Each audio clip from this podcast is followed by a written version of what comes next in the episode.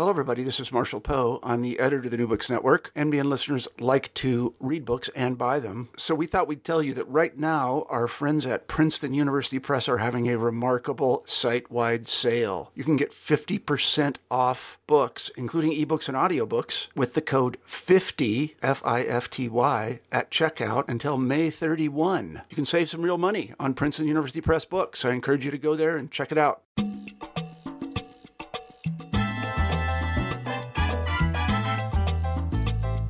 Hello, and welcome back to New Books in Latino Studies. I'm David James Gonzalez, the producer and host of today's podcast, and I'm pleased to have Jerry Gonzalez with me to discuss his book, In Search of the Mexican Beverly Hills Latino Suburbanization in Post War Los Angeles, published by Rutgers University Press in 2018. Dr. Jerry Gonzalez is Associate Professor of History at the University of Texas at San Antonio, where he teaches courses in Chicano and Latino history the U.S. Mexico borderlands, and metropolitan history. He is also the co coordinator of the Mellon Humanities Pathways program at UT San Antonio, which prepares the next generation of scholars of color to enter doctoral study. His research centers on the historical relationship between Latino identities and metropolitan places, specifically looking at suburbs as understudied sites for ethnic Mexican life, culture, and political action. Hello, Jerry, and welcome to New Books in Latino Studies. Hey, DJ. Thanks for having me. Great. Well, I was wondering if you could uh, get us started today by just taking a few minutes and uh, share with us a little bit about your personal and professional background. Sure. Uh, I'd be happy to. So, uh, I'm from Southern California originally. I was uh, born in Montebello, California, which is a suburb east of East LA. So you'll see a theme here. Um, right grew up in La Habra, California, in northern Orange County, uh, a place that I'm I'm sure you're familiar with. Mm-hmm. Um, and stretching way back, uh, my family on my mother's side uh, migrated to Southern California in 1914 uh, during the middle of the Revolution. Uh, sort of lived the whole, uh, I guess, textbook Chicano family history ended up in Oxnard uh, picking sugar beets and wow. eventually made their way to Lincoln Heights. Um, from Lincoln Heights, uh, eventually, my grandmother uh, uh got married, uh, moved to Pico Rivera, um, lived in Los Nietos and unincorporated Whittier for a little while, and then um, back to Pico Rivera. So uh, from there, my parents actually met in Pico Rivera at, uh, at El Rancho High School. Uh, my father went off to Vietnam. Uh, my mother stuck around when he returned from the war. Uh, they got married, uh, rented a house out there in Pico for a little while, and then eventually moved to La Habra, where I was raised. So mm-hmm. it's a little bit about my uh, my family background. Um, as you can see, kind of spanning the 20th century and spanning the, the almost the whole terrain of Southern California. Right. Tell us a little bit about uh, so how did you eventually uh, decide to choose the you know the historical profession and you know become a professor? Uh, yeah, that's that's a great question. Um, I think initially I kind of stumbled into it. uh, right out of high school, I wasn't I wasn't the most stellar uh, student, um, but I always had an aptitude for history, social stu- uh, social studies, uh, those materials. Um, it was at really at Fullerton Community College where I started uh, my undergrad, uh, mm-hmm. where I took a class with Jerry Padilla in ethnic studies, and I think that was the first um, real introduction to um, to Latino history, uh, to the history of people of color, to the history of marginalized folks in, in the United States. And that kind of got me flowing, if you will. Um, it raised a lot of questions about um, where uh, my family was in that past and, and where my community, broadly defined, was in that past, right? Mm-hmm. And, you know, when I transferred to Cal State Fullerton, um, I started taking courses with uh, Larry de Graaf, who, um, you know, was one of the first historians to really focus on Black Los Angeles. And mm-hmm. he uh, offered me an opportunity to begin uh, a research project um, where I served as a RA, um, going into the archives with him, um, sort of digging out materials around race and racialization in Los Angeles city politics. And this was really kind of a, a revolutionary experience for me because I was looking at stuff firsthand, uh, mm-hmm. things that um, you know that I felt that I'd missed in in my um, K through 12 education, to be sure, and and things that kind of confirmed what I was learning already in ethnic studies, uh, but but really like the material. Uh, mm-hmm. So it it it provoked um, um, a more intense uh, drive, if you will, to to seek out this history, to to do the primary um, research, and and there I met uh, Clark Davis, who uh, Clark introduced me to sort of the canon of LA studies. Um, in which case, I ran across, um, I was introduced to to George's book, Becoming Mexican American. Um, he was given a talk at Cal State Fullerton, and I made a point to, you know, to to go to that talk, and uh, I went up to speak with him afterwards, and he agreed to to meet with me on campus at USC to discuss the doctoral program. Um, and really, it was this, uh, you know, George's, uh, you know, sort of willingness to to meet with me and and talk with me and share his work and um, you know sort of outline the program that um, you know really sold me on on you know pursuing doctoral study and particularly working with him as a mentor. Mm-hmm. um, so he gave me the opportunity to do this and uh, you know so that was that was something to me that always stood out uh, about about george and his mentorship. Right right. And how about the project itself? This um, you know this book it uh, was uh, part of your dissertation work is that right and so, how did you? Uh, what what led you along the the path to decide? Hey, let's write a history of, you know, Mexican Americans, you know, moving to the suburbs in in Greater East, uh, you know, East Los Angeles. Mm-hmm. Uh, that also kind of happened over time. Um, so, really, it was in uh, in George's LA um, LA readings course um, that I was introduced to Matt Garcia's book, World of Its Own, mm-hmm. and um, I think that was that was the one book in particular that really, really sort of directed me towards the suburbs. I think at that point I was still, um, you know, sort of toying around with, um, you know, sort of smaller community studies. I was I was doing some work on Lincoln Heights, um, really trying to figure out how East LA was going to figure into a, a dissertation topic. Right. And um, and Matt's book for me just sort of blew open the doors. I said, I don't have to stay in East LA. I could actually move beyond it, you know? Right, right. Um, it made a lot of sense to me just given the family history that I, I outlined at the outset that, um, you know, my family history didn't even, uh, wasn't even confined to the boundaries of East LA. Right. And so it started, really got me thinking about the broader metropolitan landscape uh, with respect to Mexican American life. Mm-hmm. Uh, so, uh, you know, I was also uh, fortunate fortunate to be at USC. The time that I was, there was um, a number of great scholars coming in. Um, you know, during my time there, the the history department hired Bill Deverell, and um, you know his work uh, on LA is is you know sort of canon, and he influenced uh, my work in a lot of ways as well around um, you know pursuing colonias uh, as a starting point for suburbs and, right and and uh, you know certainly his his chapter on Simon's Brickyard in um, in his book Whitewashed Adobe was was one that um, really uh, helped me shape uh, the origins of, of, of my book. Mm-hmm. So, um, you know, working with those folks, but then also working with my my graduate um, colleagues, my graduate school colleagues. Uh, there's a really dynamic group of folks there at the time, um, many of whom were doing work on on LA or some aspect of LA, and so we had a, a really great synergy, um, intellectual synergy around uh, the, the the site of LA, but the kinds of questions that we were raising around race and space and and um, history and culture, and and so it was just a really great um, uh, moment in in my academic career to to be there at the time that I was.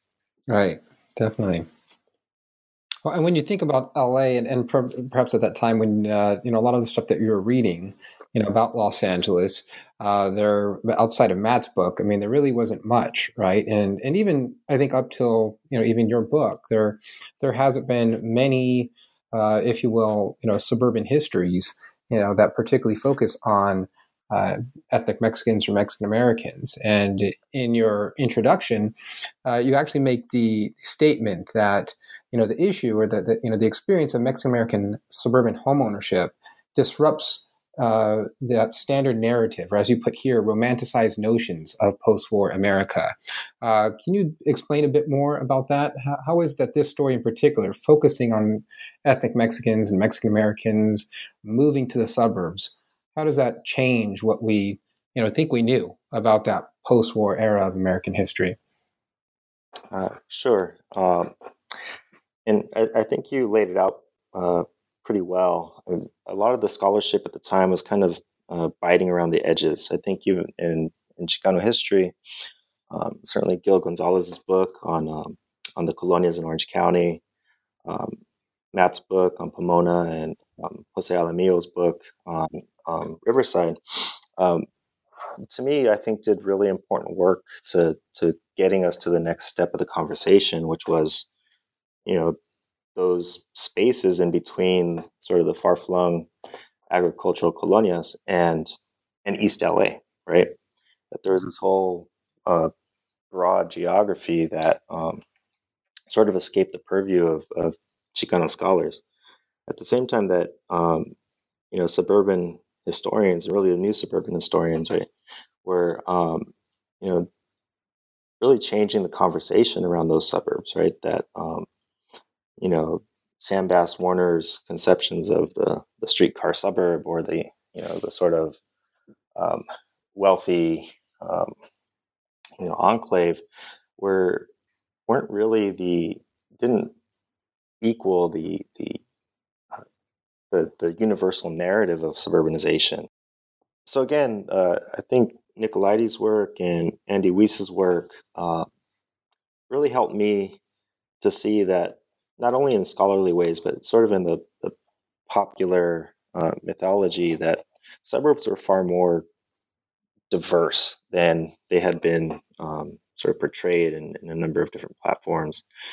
And so that that kind of helped me to to to think about the ways that places like Pico Rivera or El Monte would would would figure or not figure in to the suburban sort of narrative, right? The canon of suburban studies. Um, and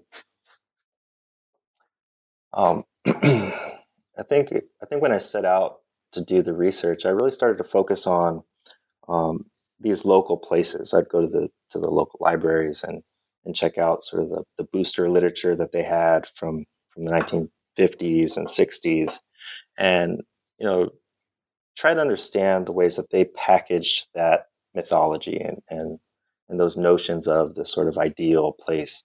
Um, while at the same time, you know, using oral histories and and digging through census records and and through um, uh, newspaper accounts, etc. Of um, you know the the the the presence of ethnic Mexicans and the activities of, ethnic Mexicans in these places that didn't quite jive with, um, you know, all the ideas that we held about suburbs. And so this was a, a, a kind of really uh, important um, merger of, of scholarly fields, suburbs, and and and Chicano history, particularly Chicano urban history, um, and you know, joining up with you know the things that I had experienced in life, right? That you know, I I was traversing, you know, all these all these places um, almost on a daily basis as I drove back and forth between campus and and my house back in La Habra. Mm-hmm.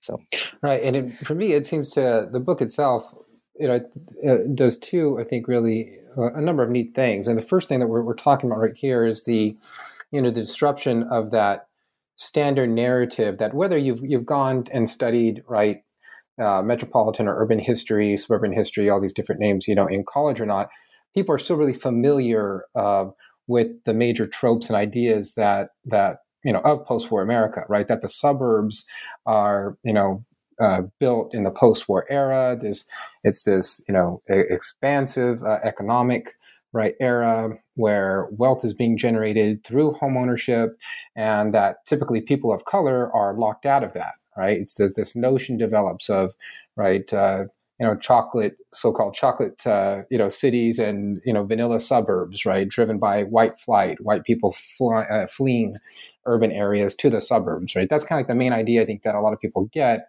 um, that have read maybe a little bit about urban history. Um, it's that dichotomy, right? You have you know people of color stuck in you know disadvantaged places in cities, and you have more affluent middle class whites that have fled to the suburbs for a number of reasons. Part of it's racism, uh, economic opportunity, et cetera, et cetera. Uh, but as you just mentioned, you know the uh, you know your own not only your own lived experience, but also this scholarship of uh, Chicano historians and Latino historians talking about Southern California start to really broaden that. And I think that your work takes this quite a step further, right? Because it focuses particularly, you know, particularly on that aspect of Mexican Americans that, um, you know, actually make that journey to the suburbs, right? And how different that was, right, uh, for you know Anglo's and whites. Um, you know, uh, in and, and, and again, primarily in disrupting that major narrative and that dichotomy, uh, or it's more of a paradigm, right? That uh, whites mm-hmm. were kind of the exclusive, um, you know, occupants, right, of the suburbs. Mm-hmm, mm-hmm. Yeah, no, and, and, I think you laid it out beautifully. I, I think that's absolutely right. Um, I also uh, want to add to that that I think looking at the suburbs helps helps us complicate even that paradigm, right? Mm-hmm. That um, in you know in places like Pomona, for example, um, you know Genevieve Carpio could tell you, uh, you know, these places were just as highly segregated as you know uh, Central Avenue or or East Los Angeles, right? right. And you know, thinking about about that kind of um, structural inequality across a broader landscape uh, really helps us appreciate, um, you know, just just how difficult uh, people's lives were made by uh, discrimination, if not you know outright lethal, mm-hmm. right? If you're if you're crossing particular boundaries in in some of these smaller places, and you know, so I think there's a reason why that part of the paradigm, um, you know, is there. It, it, it holds up because it, it's reality. It was the reality. Mm-hmm. It's factual. Mm-hmm. Um, but I think that that we lost uh, sort of this other um, sort of silent history of of uh, inclusion, right? that um, you know that, that could really help us understand uh, some of the internal politics of the of the community, uh, particularly around some of the flashpoints of the 50s or the 60s, right? Mm-hmm. Um, and you know, I think part of part of what my book uh, does is, is not so much upend that paradigm as as much as sort of nuance it or complicate exactly. it to a certain degree. Uh, that you know that that there was a, a particular um, sort of ideal that many of these Mexican Americans had um, in their minds because they had lived in the United States for so long, right? Because at this point, they're you know by the 1950s, they're second or even third generation, um, you know, Mexican Americans, and and they have a, a certain set of ideals that are are shaped by life in the United States, right? Um, to be bound by uh, sort of the racial boundaries of LA was um, really a denial of their personhood, a denial of their of their place in a society that that they and their their families had literally shaped.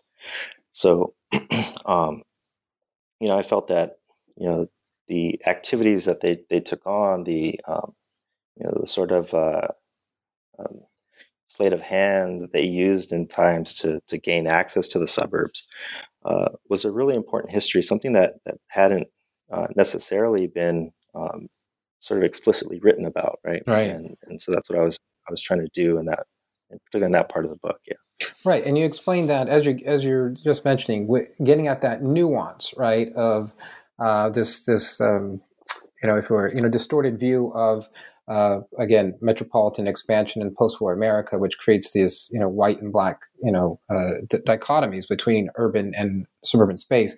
Uh, you state that uh, Mexican Americans, of course, you know experienced uh, the exclusion from the suburbs, but also uh, you know they push for their own inclusion. So that's much of what the central story of this book is. This book is right. Mexican Americans themselves, you know. Um, provide examples of both those that you know push for you know access to the suburbs and their way were able to through their you know their drive and um, you know various ways that you cover in the book were able to get included into that suburban dream uh, that part of the american dream and suburban homeownership but also were excluded. Could you you know take that a bit further and, and give us some examples and in what ways were do mexican americans thereby then present this kind of liminal space in uh, suburban and you know post-war metropolitan history of being both excluded from that dream, but also at times gaining access to it. Okay, sure. Yeah. And that was, you know, honestly, that was one of the most difficult um, negotiations in in researching and writing the book.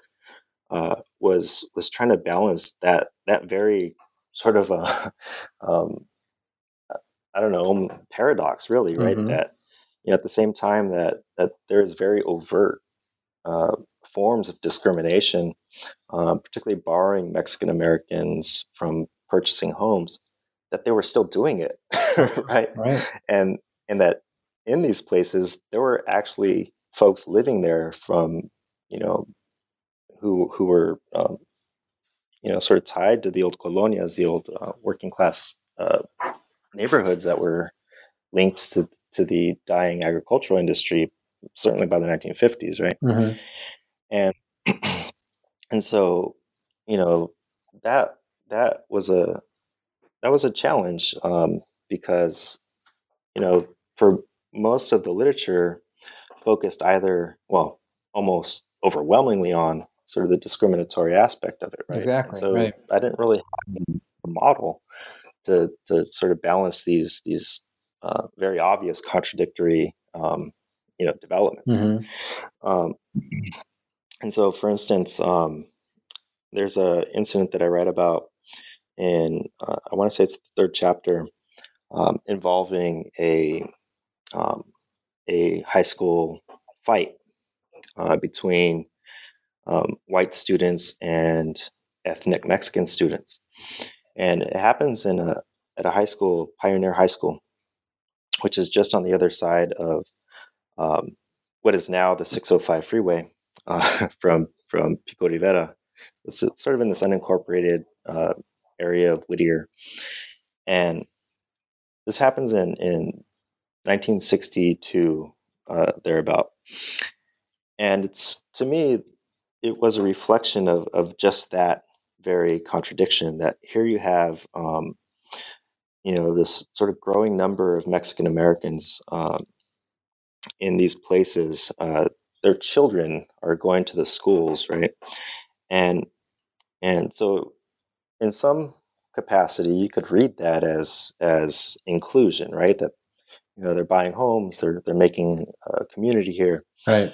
But then then you have these sort of really um, sort of violent uh, uh, uh, I don't know hostilities directed at at these youths, mm-hmm. right? And and so you know you have and, and and that's you know it's kind of a common story, something that we read in a lot of in a lot of books, but um, one that I think helped me think through that contradiction that you know just because they became suburban and just because they were able to negotiate the color line in a particular kind of way really in a way that uh, most African Americans and Asian Americans couldn't at the time. Mm-hmm um, you know, that didn't equal equality, right? right. No, certainly. um, and, and, and so I think to me that was um, you know, that was just one of, of, of a number of important incidents that, that really brought that out. Uh, that contradictory position out. Yeah, you know, it reminds me of my own, you know, family history uh, in ways in that, you know, my my uh, my grandparents they uh, migrated to post-war LA uh, or LA right about the time of the war, before you know, before the end of the war. Mm-hmm. my aunt from Colorado, that is, and um, both of them, my this is on my father's side, my grandmother and my grandfather uh, were both college educated. at I think it's like Adams State College. I think that's what it is now. I'm not sure what it was then. But uh, you know, they came to LA, and uh, my grandmother and some of her sisters even worked, you know, in the aircraft industry as you know, Rosie Riveters, uh, etc. Um, but anyways, the, the point I'm making here is that they themselves, uh, at one point when they had accumulated enough money to want to buy a house, right? They ran into these barriers, right? These racially restrictive covenants and or you know these racist real estate agents that you discussed that you know would refuse uh, to sell them a home outside of East LA, and they almost packed up and went back to Colorado because uh, you know they just you know, we're, we're not going to have it, you know, right? We're not going to be denied that in some way. Um, you know, I don't know all the details. They were actually able to end up buying a home in the San Fernando Valley out in Northridge, which uh, in a neighborhood that had a, a, lot of Jewish Americans, right? Um, and uh, so uh, my father, you know, when he tells me the story and tells me about his own experience growing up as a Valley boy uh, in, uh, you know, in the San Fernando Valley, Northridge, uh, has these aspects of he tells me these stories of, of, of this kind of uh, you know that liminal space of being included and excluded to where uh, you know yeah they were there and they were middle class uh, in so way in, in definitely ethnic mexican middle class right? Um, but you know they would get all these what we now call microaggressions or just blatantly you know racist statements or, or treatment by school administrators and uh, sometimes from from other kids, uh, but uh, from my dad's telling, it was more from the school administrator side of it, uh, as he went through you know the schooling system out there that you know, mm-hmm. always kind of marked him, you know, as an outsider and something that, that he couldn't get, right? Because he just he knew nothing but growing up, you know, there in the valley. Um, and then at the same time, when he got older, and uh, his older brother, who my my uncle became kind of more active in the Chicano movement, they were seen as outsiders from the, you know the East LA Chicano community, right? Because they were middle class valley kids. So, you know, they were neither really accepted, right, in the middle class suburb where they were, but they had a, you know, they had attained that portion of the, the American dream, so called, right? Because they had the house, and right. my uh, grandfather had a, you know, good uh, middle class job, or a couple of them, and uh, my mother, grandmother was able to teach as well, and but you know, they're just kind of, you know, they stuck in that middle space. You know, they, they again, the East LA uh, boys kind of just saw them as, uh, you know, pochos. I don't think they probably used that word back then, but, you know, uh, sellouts or whatever it was.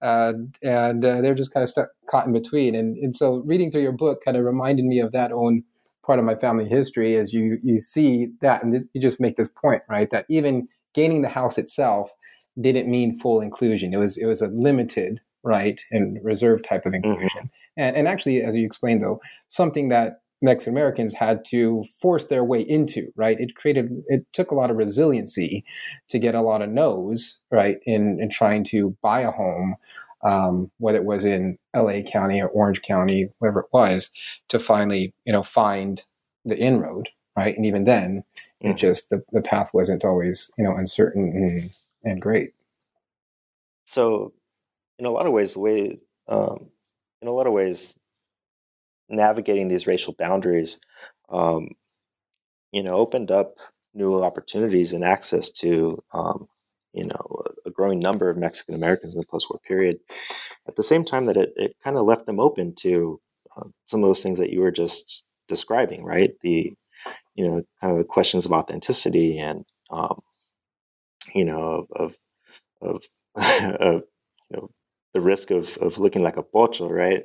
Compared to to folks who are maybe you know more real or more authentic, right, from East Los, right?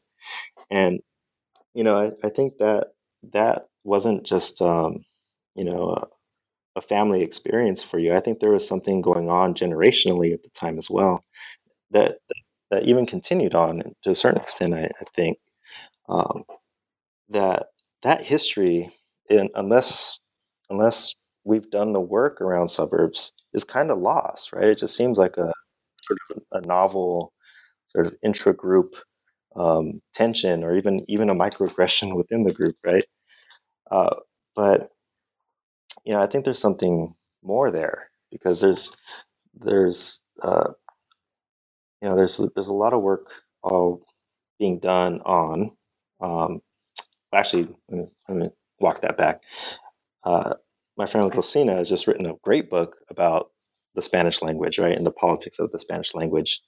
Um, there's an aspect of that at work in the public schools of Los Angeles and certainly across the country, uh, particularly in the 1940s and 50s, where um, educators, um, school administrators, um, you know, denied uh, the children the ability to speak Spanish um, through corporal punishment, through um, um, what's the word, through uh, you know, sort of reprimand, um, through public humiliation, right? And and and so I think there was a whole generation of of uh, ethnic Mexicans who lost uh, the Spanish language as a result of the things that were happening on a broader scale, right? And many of those folks are the ones who ended up moving to the suburbs, right? And so, so I think you know there are all these things that are sort of happening on a broader scale that start to come down on people's individual identities and and sort of personal experiences that um, you know seem isolated, but I think are part of a much broader um, history. Right, and one that you point out is uh, is is moving alongside right these two histories. That is the the you know urban experience, urban working class immigrant experience. That at this moment in the 50s and 60s, right, it's paralleling, right? It's it's going on simultaneously as you have the development of the suburbs and uh, so these new experiences of ethnic Mexicans moving to suburbs. And in the introduction, you um, you cite some figures here, and I'm going to read them real quick. It says um, you say here, okay, so beyond these areas, that's from you know Watts, Compton. You start talking about uh, other parts of Los Angeles. That ethnic Mexicans carved out places of their own across the San Gabriel Valley in the 1950s and 1960s. Right, the decades associated with the height of suburban expansion the numbers of Spanish surnamed residents in the San Gabriel Valley and southeast Los Angeles County suburbs increased from approximately 20,000 to 180,000, right? And by comparison, uh, when we look to East Los Angeles, uh, that the population there, Spanish surnamed uh, population, more than doubled, right? So roughly from 43,000 to 91,000. So you make the point here that uh, while East Los Angeles is turning into uh, the largest, you know, Latino or, or, ethnic Mexican barrio in the United States. At the same time, the largest suburban Latino population is also occurring, right, in Greater Los Angeles here in the United States. So these things, these two things, these two movements, and we've heard a lot, like you said, and we still need to do, as you're making point. There's there's a lot of great work that continues to come out on various aspects, you know, of what's happening in barrios and colonias in the early to mid and even latter part throughout the 20th century right? That's a it's still much needed history. There's many stories that need to be told. But this part which is not just uh, you know a suburban history but as i think as you're connecting with uh, rosina's work i also see them both as kind of like a middle class experience history right of ethnic mexicans that we don't hear much of. So much of the experience has been uh, narrated rightly so right and told through that immigrant and working class history that it's at times just seems odd, uh, you know, right when uh, or even exceptional when we read or hear about uh, Mexican Americans that, that uh, you know were middle class or um, you know that are buying homes in the suburbs. But there's there's enough, right? The point is uh, a large amount, as these statistics just you know clearly outlay that there's there's many many stories out there, much more history to be uh, researched and written about to tell of this experience too that developed alongside the one we know you know a good amount about. Yeah and and i i think that part of the point that i was trying to make there um, wasn't so much uh, a criticism or critique of the field as much as really a recognition that that there's still so much work left to be done in the field right?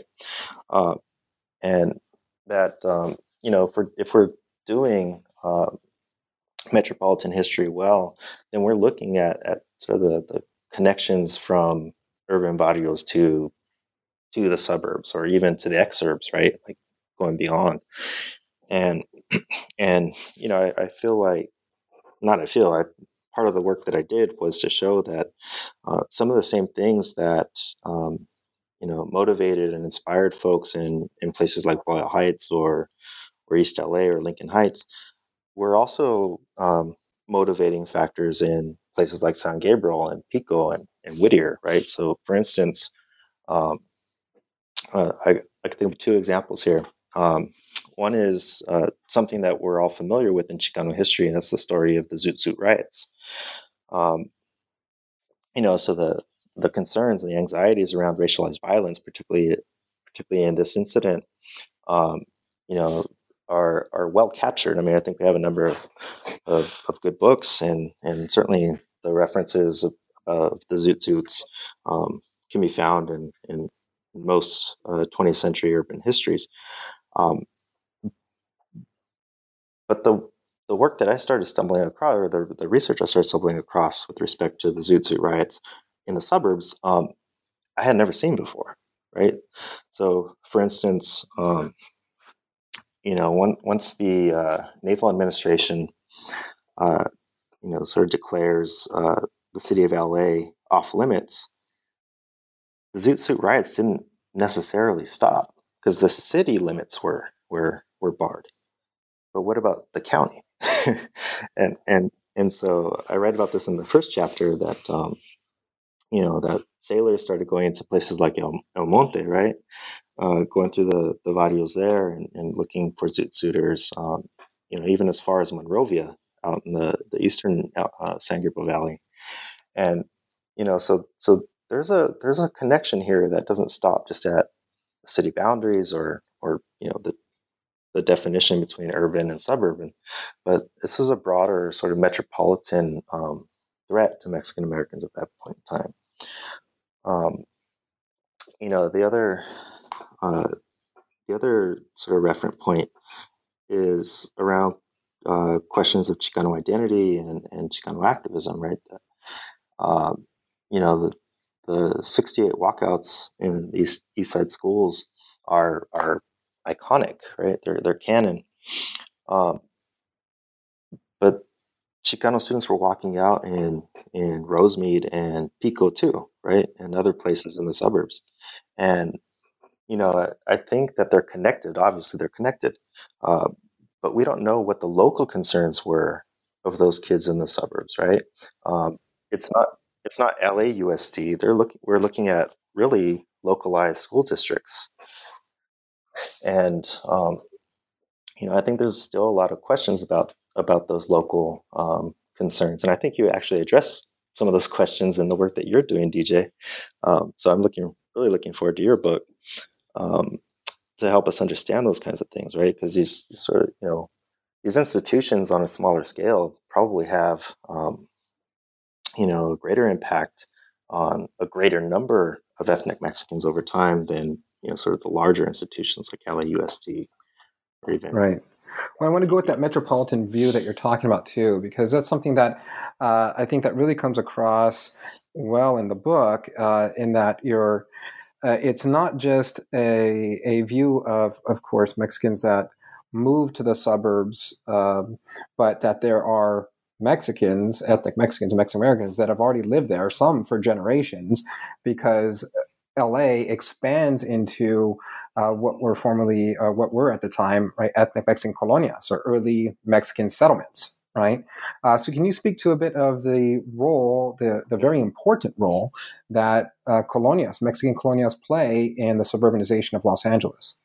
Well, they were they were really the first ethnic Mexican suburbs, right? Um, you know, these are the places that are are you know, sort of scattered across. Um, you know the landscape and many of these places just just by virtue of being there become part of uh, newer suburban developments.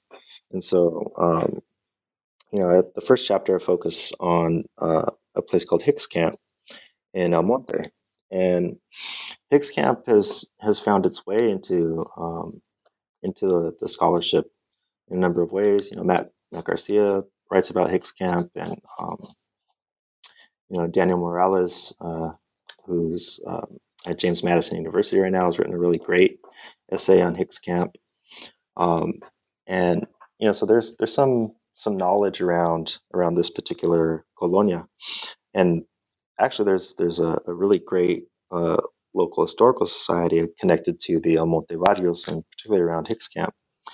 Um, but I was looking at it um, at this particular place not as um, sort of an isolated community as much as a community that was in the process of suburbanizing, right? That um, many of the challenges that Hicks Camp residents began to experience were associated with metropolitan growth, uh, were associated with, um, you know, hyper policing, were associated with uh, slum removal and eradication, right? And um, and certainly the the um, the sort of post-war imperatives around uh, land values and and land sales. So many of the the large-scale um, agricultural industrialists began to sell off massive plots of land to residential and, and commercial developers. When when they did that, they were essentially uh, foreclosing the economic um, um, livelihoods of, of many colonial residents throughout the Southland. Um, and that that altered um, pretty dramatically the lifeways of people who lived in the colonias. And so suburbs are are are, are really sort of drastically changing these places. Um, and so Hicks Camp uh, begins to experience these these these uh, these pressures and these tensions, um, you know, from the Great Depression era all the way up through the 50s, when it's, um, you know, for the most part, uh, rezoned for for a school and and for residential development, and half the community is essentially um, uh, uh, eradicated, right? Bulldozed, and so um, you know, and the other half kind of sticks around, and and and this becomes true for most of the other colonias around around the Southland. That that you know, parts of them are are sort of uh, nipped and tucked away. Um, you know, a place like Jimtown, for example, uh, which isn't too far from there, is sort of on the border between Pico and Whittier, uh, is essentially cut in half to make way for the 605 freeway. You know, so these places kind of experience this this upheaval and, and this destruction and removal, um, and smaller parts stick around, and people continue to live in those places, right? Uh, so when these new cities start to incorporate, you know, for instance, Pico Rivera incorporates in 1958 as an independent municipality. They're incorporating already with a, about two or three really vibrant barrios because those were the old yes, right? And um, you know, so that whole ideal that these suburbs are like, you know, the exclusive domain of of you know affluent and happy um, white families is only partly true, right? There's there's also this um, important uh, diversity in these places, and, and, one that's connected to um, you know LA uh, as an agricultural region and LA as a suburbanizing region. Yeah, you know, and it connected to me. It reminded me of the uh, kind of the earlier point you make that that ties to the, this Mexican American and ethnic Mexican experience as kind of being, you know, in ways paradigm shifting because it's a really a liminal experience, right? It's a process, of, you mentioned, we were discussing earlier, of inclusion and exclusion. And here, um, you know, the attainment of, or the lack of attainment of um, suburban home ownership is an experience of migration and displacement, right? So you have colonial residents that uh, are being displaced as a result of the building of the suburbs, as you just mentioned. Their homes are being bulldozed and they are being removed. You have those that are able to somehow uh, figure out how to stay, right? Um, and some of it through their own advocacy and politics. And then you have others that migrate there. It, it kind of sounded to me a little bit uh, uh, for the displacement aspect of it as kind of a form of you know, proto gentrification. You know, we, we, talk a lot about gentrification right now, particularly in urban communities. You in LA, we're talking about it in Boyle Heights and Highland Park, Lincoln Heights, etc. Sure. Uh, but you know, this experience of displacement to me was just ringing so much, you know, like a gentrifying experience in some ways. Mm-hmm. Sure, I think in some ways it was, but I, I also feel like um, there hasn't been enough attention focused on the role of the of the federal and state governments in suburban renewal, right? So urban renewal is this this process that we often associate with civic centers and you know in LA, Chavez Ravine is is iconic, right? Um, there were like hundreds, if not thousands, of Chavez Ravines all across the country, and they were taking place in the suburbs. And you know, I referenced earlier the the construction of the 605 freeway. Um, that cut through, um, you know, uh, Jimtown, Flood Ranch, and um, oh, there was one just south of there. Um, it's dropping out of my head right now, but it, it cut through three really old and and sort of prominent colonias, right? Um, that that that was all about metropolitan development, right? That's those are federal dollars coming in um, from the 56 Highway Act. Um, you know, so that's not necessarily gentrification. That's that's that's urban, well, suburban renewal, and and, and you know there there are other uh, historians who've who've made a similar point. Um, Andrew Highsmith, um, Nathan Connolly have talked about suburban renewal, um, particularly with respect to African American experiences in in uh, Flint and Miami, respectively. Uh, but when we talk about urban renewal in in Chicano communities, Mexican American communities, we often the usually the first place we look is Chavez Ravine, right? And um, I think that Chavez Ravine gave folks across uh, across Los Angeles a a referent point. I think it gave them a language to challenge uh, urban renewal, but I think it it was just um, the most prominent example of, of these communities being carved up. And and and so I, hopefully some smarter and, and more energetic uh, historian will, will go back and, and recover all those those you know sort of uh, mini Chavez ravines throughout Los Angeles and Orange County, et cetera. Because uh, I think there's there's a bigger story there. Definitely, definitely. Well, I also want to touch, uh, and I really appreciate your time. I want to get to uh, uh, two uh, just last quick questions. One regarding to the you know the book, and then the next one about your future work. But regarding this book, um, you know, you make a you, you make the statement early on that that this is very much a, a history about right the effect of suburban homeownership on Mexican American identity and identity and politics. So, can you d- discuss that a little bit? What type of effect you know did this have in um, you know, that is the accessing, you know, a, a suburban home mm-hmm. uh, on, you know, the development of ethnic Mexican identity and, and even political, you know, mobilization. Sure. Um, that's a great question because uh, it is one of the points that I really do try to, to make in the book. Um, you know, home ownership uh, connotes investment, right? There's there's not only uh, it's a it's a material investment to be sure. Um, you know, there's questions of, ec- of building equity. There's questions of building wealth, right? And part of the reasons why the denial of homeownership to people of color was so devastating is because it it it sort of led to compounding structural inequalities, right?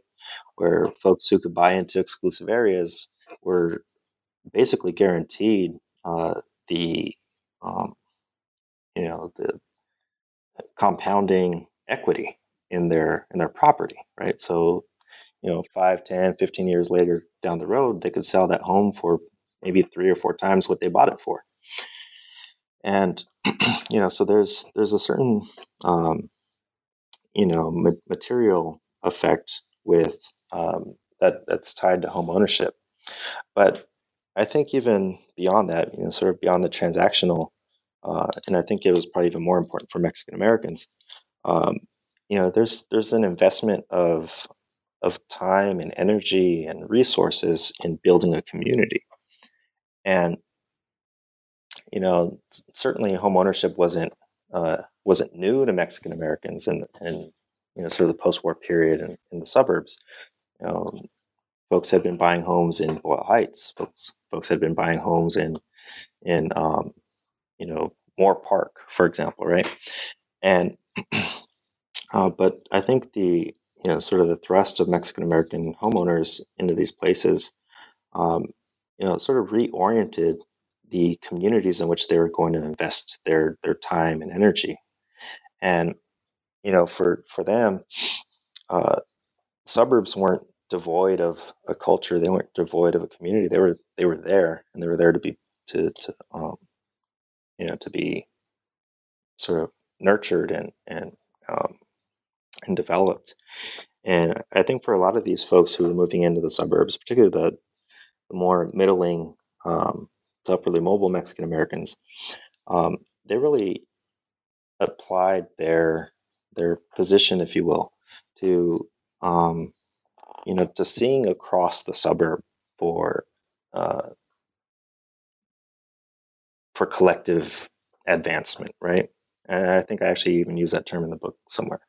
That um, you know, as they're they're sort of contributing to these suburban places, both uh, economically and politically, um, they're also creating cultural ties with folks who had been living there for for decades, right? So those old colonias that were sort of cleaved off and remained um, became really important um, cultural spaces for Mexican Americans across across the suburb. Um, the panaderias that were there were there uh, because the colonial residents had, had created them. Um, and and so you know I think there was a you know that suburban homeownership really sort of just shifted um, where these communities would would grow and, and develop. Um, but it, it did so on a broader metropolitan scale. So folks aren't just connected to East LA anymore; they're connected across the metropolis, right? And so I think that you know that answers at least one part of the question, um, but I don't want to go on too long. Certainly, yeah, no, and we want everybody to read the book so they can they can read the book to get the rest of it too. Uh, well, before we before we close, I also wanted to uh, this. I mean, this is almost fresh off the press. It's been out for a little while, but definitely 2018 publication. So I know it's it's uh, it is very recent, um, which is great, uh, and it's also very accessible. I want to do that. It's just a great uh, book. I just you know used it in a graduate class, but I can definitely see this being used very well in, in undergraduate classes, and I'm sure a number of our reason, uh, read, uh, listeners also will be uh, interested. Those even not associated with academia uh, and and uh, checking it out. But uh, tell us a bit. what's what's the next project on the horizon? On the horizon, what what else do we have to look forward to from you? okay, and thanks thanks for the the words, DJ. I appreciate that. Um, so on the horizon, um, there are a couple of questions that that remained for me. I think coming out of the coming out of the book phase, um, with respect to who some of these folks were and what they were doing on a broader scale, and um, you know, I was I was kind of deliberate about not uh, not making this particular study transnational. I think partly because as a field, we've done a really good job of looking beyond uh, beyond the borders, really to to, to sort of reimagine uh, Latino identities. But we've done a less good job of looking beyond um, sort of geographic boundaries, local geographic boundaries, to to look at those identities. And so I was kind of deliberate about that. Um, but um, the question is there, and and it's always uh, kind of been there that that I wanted to pursue, and that was that was really around transnational migrations and the ways that you know, particularly after the 1960s, um, uh, Latino migrants and even Mexican Americans, um, in sort of transnational ways, begin to remake these suburbs. And so one one project I'm working on right now um, is tied to the Sister City program, which was a part of uh, Eisenhower's People to People um, diplomacy program, right, uh, in 1956. And that's where cities sort of take on a, a uh, adopted city from some other country, if you will. It was like this this program to combat um, uh, communism, what have you. Um, but it became a really popular program in the suburbs all across LA. It's kind of wild. If you go, even now, if you look at these like suburban cities, they'll, they'll they'll have a sister cities link and they'll tell oh, we have a sister city here in Japan and one in Chile, etc. Um, but I started to find a pretty interesting correlation with um, some of these suburbs that I write about in my book with um, you know, sister city programs in small pueblitos in, in Mexico. And in one instance, I found that one of the one of the Mexican Americans who brokered a sister city program with the pueblo in, Me- in Mexico had family ties to that pueblo. So uh, at the moment, it's it's it's a question that I'm I'm rounding out, but um, you know I'm really interested in in not just the migration of bodies, but the migration of ideas as well, and the ways that these suburbs are starting to become part of uh, a broader transnational discussion around identity and uh, in American public life. So, so that's that's um, one thing I'm working on. I'm also really, really in the early stages of of working on um, some similar questions in San Antonio. So I'm I'm you know I'm LA native, but I'm I'm now a San Antonio resident, and um, I'm really energized by the um, you know by the city here and and really the the potential for telling some really complicated and, and important histories, um, particularly in the 20th century. Right? I mean, I mean, um, David David Montejano has written some some great stuff on the Chicano movement here. Um, you know, we have um, some understanding of the origins of, of LULAC and, and those in that crowd. Uh, but I think for the most part, 20th century um, Latino history in San Antonio is, is kind of wide open. And so, anybody listening, if you have a graduate student, you know, send them over here. Uh, I mean, there's a number of dissertation topics waiting to, to be hatched, and uh, at least at least one book project for a particular um, professor at UTSA. So, um, yeah, so I'm, I'm just getting started on some of that, that, material Great. here. Hey, well, thanks for sharing uh, that, and thanks again for your time and uh, taking the time to come and discuss your great new book. So, again, very excited about it, and then encourage our listeners to, to grab a copy of it and check it out. Great. Appreciate it, TJ. Thank you.